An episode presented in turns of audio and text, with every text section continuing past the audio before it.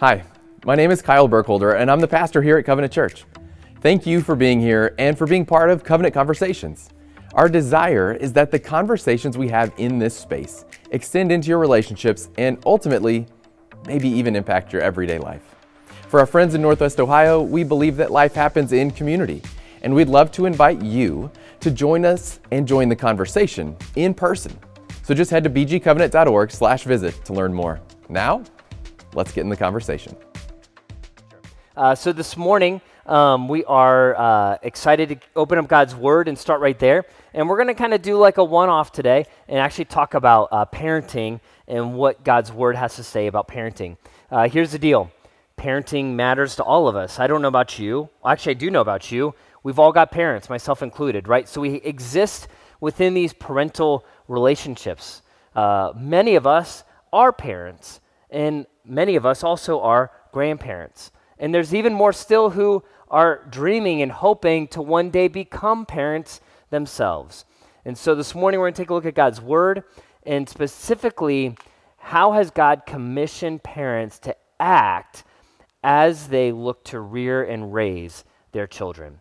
Well, we've got to understand within the backdrop of the scriptures of parenting is that God has commissioned parents with authority. And our culture oftentimes has a different backdrop to parenting. Therefore, we get our cues of how it is that we live our this role of parenting out, taking cultural cues, a cultural backdrop, and we miss really the real calling and commissioning God has given us as parents. And so we're going to briefly go over that this morning. So the backdrop within the scriptures is this, this idea of, of, of authority, this that God has established authority in the world in lots of different places, not just in the family, but in the church and in government and in the world of business, and that God creates authority to create real relational structure, all right, for his intent purposes. And so let's read here about authority, and then we'll begin to kind of talk about what does this have to do with parenting. So Luke chapter seven, after Jesus had finished all his sayings in the hearing of the people, Jesus entered Capernaum. Now a centurion had a servant who was sick and at the point of death, who was highly valued by him. When the centurion heard about Jesus, he sent to him elders of the Jews, asking him to come and heal his servant. And when they came to Jesus, they pleaded with him earnestly, saying, "He is worthy to have you do this for him, for he loves our nation, and he is the one who built us our synagogue." And Jesus went with them. When he was not far from the house, the centurion sent friends, saying to him, "Lord, do not trouble yourself, for I am not worthy to have you come under my roof. Therefore, do not pres- I do not presume to come to you, but say the w- word, and let my servant be healed. For I too man under a man set under authority, with soldiers under me, and I say to one, 'Go,' and he goes, and to another, 'Come,' and he comes, and to my servant I say, 'Do this,' and he does it." When Jesus heard these things, he marveled at him, and turning to the crowd, he said the following. He says, "I tell you, not even in Israel have I found such faith." And when those who had uh, who had sent who had been sent returned to the house, they found the servant well. So authority has to do with faith. Clearly, here in chapter seven, this is what we see, that our exercise and existence within these authoritative relational structures is a matter of spirituality and our spiritual faith. And when we operate within these authoritative structures, it is an actual operation and acts of faith themselves. What we see here is that the servant understood authority. He understood that God had placed him in a place of authority to what it seems here to care for the nation, to use this place uh, of authority for the common good, and specifically to advocate for his servant so that his servant might get better, might be healed. But then also the centurion understood that he too was a man under authority. And specifically in this instance, he's not a man that can change his servant's health. He can't, you know, make his atoms be different or all of a sudden produce, you know, the uh, white blood cells needed in order to produce healing for his servant. But he knows Jesus, who's the author and the Lord over all the universe, is the one that has the ability to change and act authoritatively. And so the tr- centurion then goes to Jesus, un- whom he's under his authority, and then says, Jesus, would you act with your authority for the common good, for the good of the servant? You see, our acting under authority, our living under authority is a matter of faith, and all authority ultimately finds its end in the person of Jesus, who is the Lord of Lords. So whether this authority is acted again out in government or in business, in the church or in family life, living and existing and acknowledging authority structures is vital to us living out and acting faithfully. N T Wright, who is a uh, an author and a theologian, he says this about God's uh, use of authority, why it is that God himself uses authority. He says, as we see and know in Christ and by the Spirit, so God is judging and remaking his world. He does authoritatively, what he does authoritatively, he does with this intent.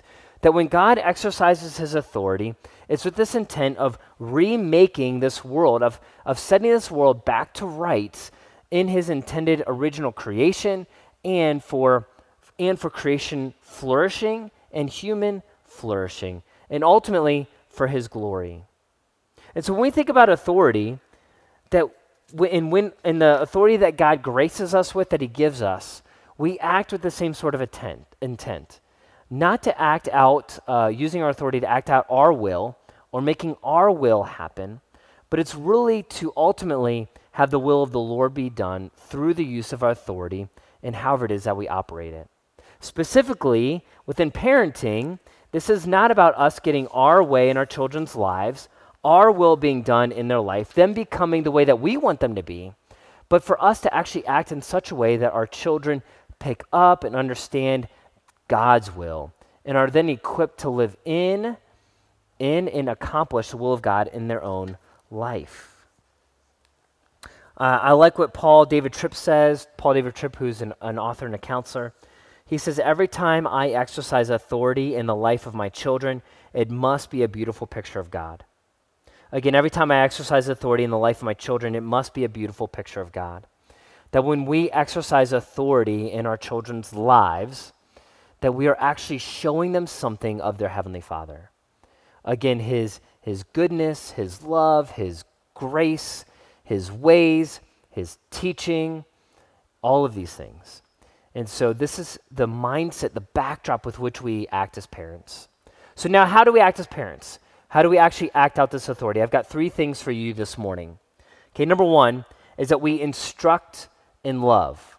Okay, we use our authority in order to instruct in love. In Ephesians chapter six, Paul writes this. He says, "Children, obey your parents to the uh, obey your parents in the Lord, for this is right. Honor your father and mother. This is the first command with a promise, that it may go well with you, and that you may live long in the land. Fathers, do not provoke your children to anger, but bring them up in the discipline and instruction of the Lord." All right, so right here at the very beginning, what are what is what are father and mothers to do? They are to bring up their children in the discipline and instruction of the Lord. This word discipline means to train. That our children don't know how to be kingdom citizens, children of God, unless they're trained to do so, and our responsibility is to train them, to discipline them, to instruct them in this way. All instruction is led for children to understand the truth and then to live out the truth. We do this in three different ways, instructing them in love. We pray for them. And it starts there, that we intercede on the behalf of our children, that we pray for their spiritual readiness, we pray for the condition of their heart, Uh, we pray for the situations in their life. We intercede for them. Uh, we care for them. Um, I know uh, many of my friends who had parents who uh, prayed for them and knew that their parents were praying for them. And while maybe in the moment it was underappreciated, as they got older, they much appreciated the fact that their parents uh, went to the Heavenly Father just as the servant went to Jesus, interceding on them uh, for them on their behalf. So it starts with us praying to the Lord. We pray about that which we care about, right? Like if we're sick, we're going to ask God to heal us. If we have a need financially, we're going to go to God and say, God, would you provide for this? And if we care about our children, we should be interceding for them and praying for them.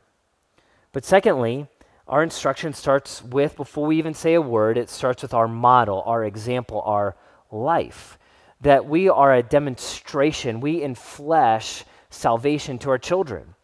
That we enflesh to them first the goodness and the grace and mercy of our Heavenly Father.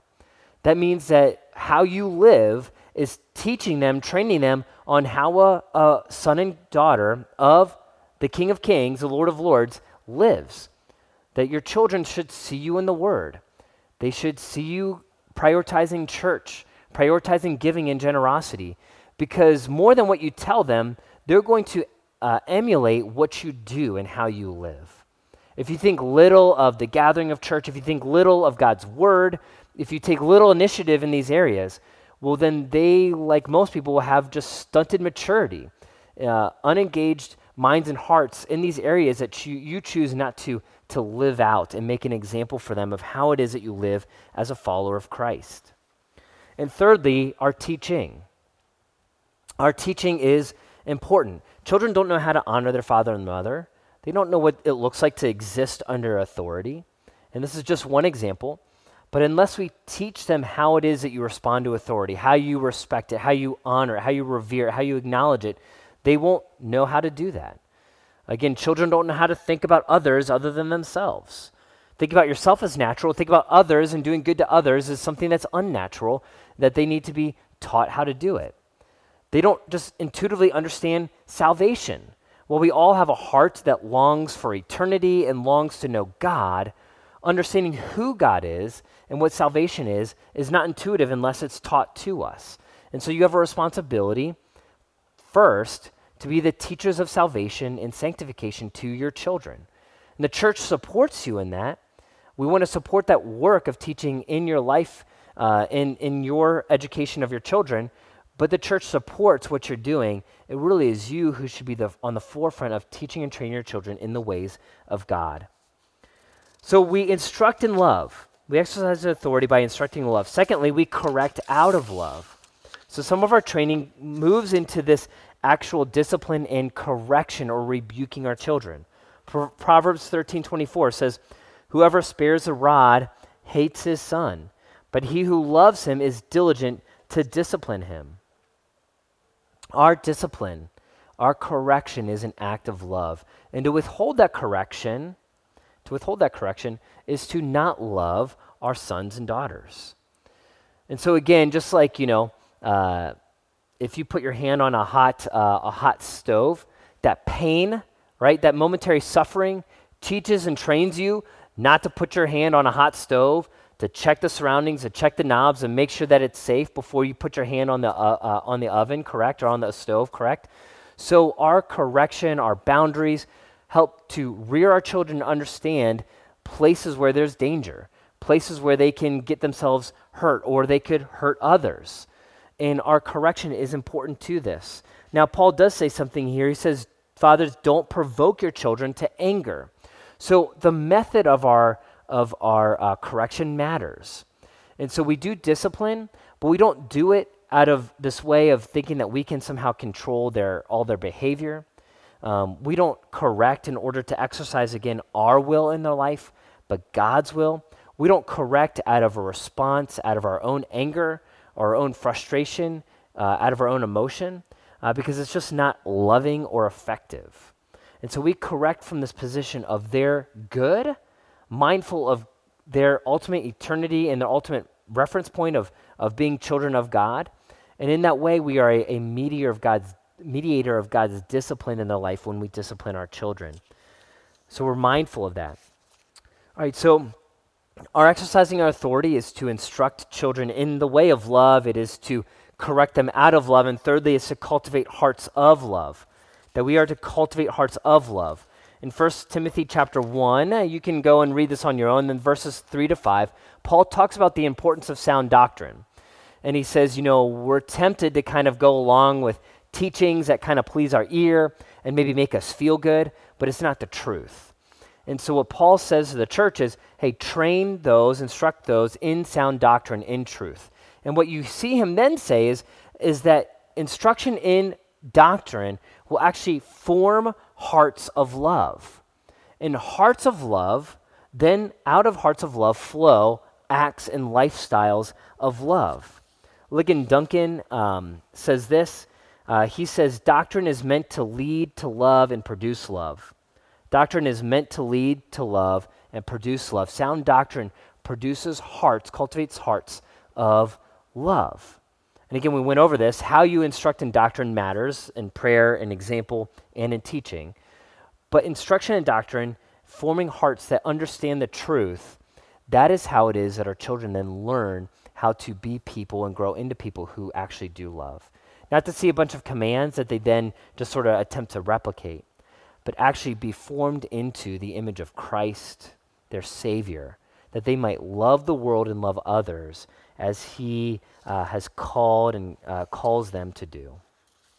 Now, a couple closing remarks uh, as we end our time. We have to understand that while as parents we exercise authority for, uh, for uh, the good of our children, Um, to help them understand the will of God. Ultimately, life transformation, gospel transformation is only by the power of the Holy Spirit. That we ourselves are cannot make our children's decisions for them. Uh, we can't just think just because we do things the perfect way or the ideal way that that means that it will lead them to a lifestyle of repentance. That is a Holy Spirit work. We're told in the scripture that is a Holy Spirit work. So that's not our responsibility.